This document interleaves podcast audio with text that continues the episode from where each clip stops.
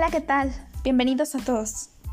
Mi nombre es Arlet Yadira Flores Barrientos, estudiante de la UNIT Valle de Chalco, de la carrera en Pedagogía, tercer cuatrimestre. En esta ocasión les hablaré sobre los elementos de los planes y programas de capacitación, ya que el retomar este tema es de suma importancia. Pues antes de llevar a cabo un programa de capacitación se debe contar con antecedentes de la organización, tomando en cuenta todas sus características, para que de esa manera sea más, sea más preciso y sea posible ir exponiendo los planes, que a continuación desglosaremos y explicaremos mejor. Lo que son sus funciones, el por qué se debe elaborar el programa, con qué información hay que contar, los objetivos, las áreas de dominios y las técnicas de enseñanza. Ahora sí, ya entrando en contexto, hay que comenzar. Empezaremos con lo que es las funciones del programa de capacitación, las cuales son cinco. La primera es orientar las actividades de capacitación, señalando objetivos, actividades, técnicas y recursos. La segunda función es la selección de contenidos. La tercera es brindar la visión del proceso de enseñanza-aprendizaje. La cuarta es la visión para conocer la estructura del plan y sesiones. Y la quinta es proporcionar bases para la evaluación del programa. Pues siempre en todas las funciones hay que seguir tomando en cuenta cuáles son las necesidades de la capacitación. Por ejemplo, si yo quisiera dar un curso en una escuela a los maestros, primero tengo que fijarme en objetivos claros, que serían para mejorar su manera de enseñar de los profesores. Después, en base al diagnóstico y suponiendo que les falla el tener más contacto con la tecnología, es donde incluiré algunas plataformas, aplicaciones, herramientas, etc en sus contenidos para aplicar y que se lleve un buen proceso en capacitación. En la cuestión de la tecnología, donde aprenden bien teniendo en cuenta todo esto. Y que para ello también es importante efectuar la evaluación para darme cuenta si en verdad funcionó el curso de capacitación. Además, un punto importante a resaltar es que yo debo de estar bien capacitada para que pueda enseñar eso que yo ya sé a ellos y de esa manera haya un buen desempeño y logren ese factor que se logra que es el de aprendizaje enseñanza y de esa manera ellos también lo puedan hacer con sus alumnos.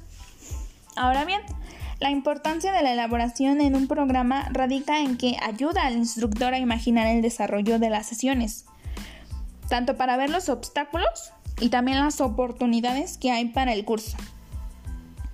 Además, proporciona herramientas y medios para realizar dicha capacitación, en donde se determina de manera sistemática, es decir, en un orden todas las etapas, incorporándonos los contenidos necesarios para hacer un buen, una, una buena distribución del tiempo dentro del horario, que no haya ni más ni menos, ocupación de ese tiempo, sino que el tiempo que se determine va a ser ocupado al máximo, pues también ayuda a definir los momentos que lleva a cabo la integración del grupo para hacer la evaluación necesaria.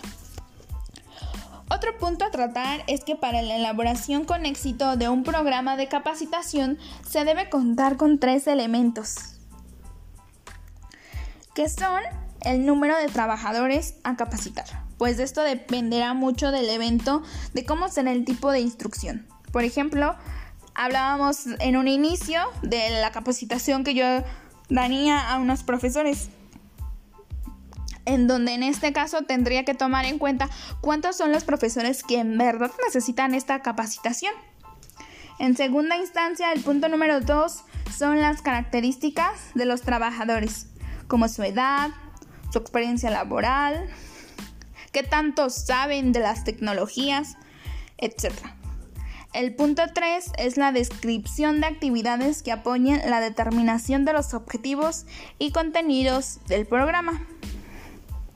Y precisamente hablando de los objetivos, ahora nos centraremos en lo que requerimos generar en cuestión del aprendizaje. Estos objetivos se dividen en tres, los generales, particulares y específicos. En primer momento tenemos los generales, que se dan a partir de lo que queremos lograr. En este caso, por ejemplo, eh, al principio, en donde se da una información o una, una indicación a través de una instrucción. Hablábamos del principio del ejemplo de la capacitación a los docentes, en donde se da una indicación de aquí está el salón, aquí está el comedor, etc. Eh, en los particulares ya se establece un tema en concreto, como es eh, la tecnología en este caso, con todo el grupo de personas. Todos los maestros van a tener el mismo tema de las tecnologías. Sin embargo, en el objetivo específico es más individualizado. Por ejemplo, uno necesita más ayuda con la conexión a internet, otro con, los, con las diapositivas, para que eso ya es un, algo más individualizado, como comenté al principio, algo más específico. Otro elemento son las áreas de dominios del aprendizaje, que van a ser la cognitiva, encargada del proceso mental que se quiere desarrollar, los conocimientos. En segundo lugar tenemos em, lo que es la afectiva, donde se desarrollan las emociones y los valores. Y el tercer área de dominio es las destrezas para su labor. En este caso va a ser educativo. Y este es el psicomotriz, en donde, como ya les comentaba, es meramente habilidades.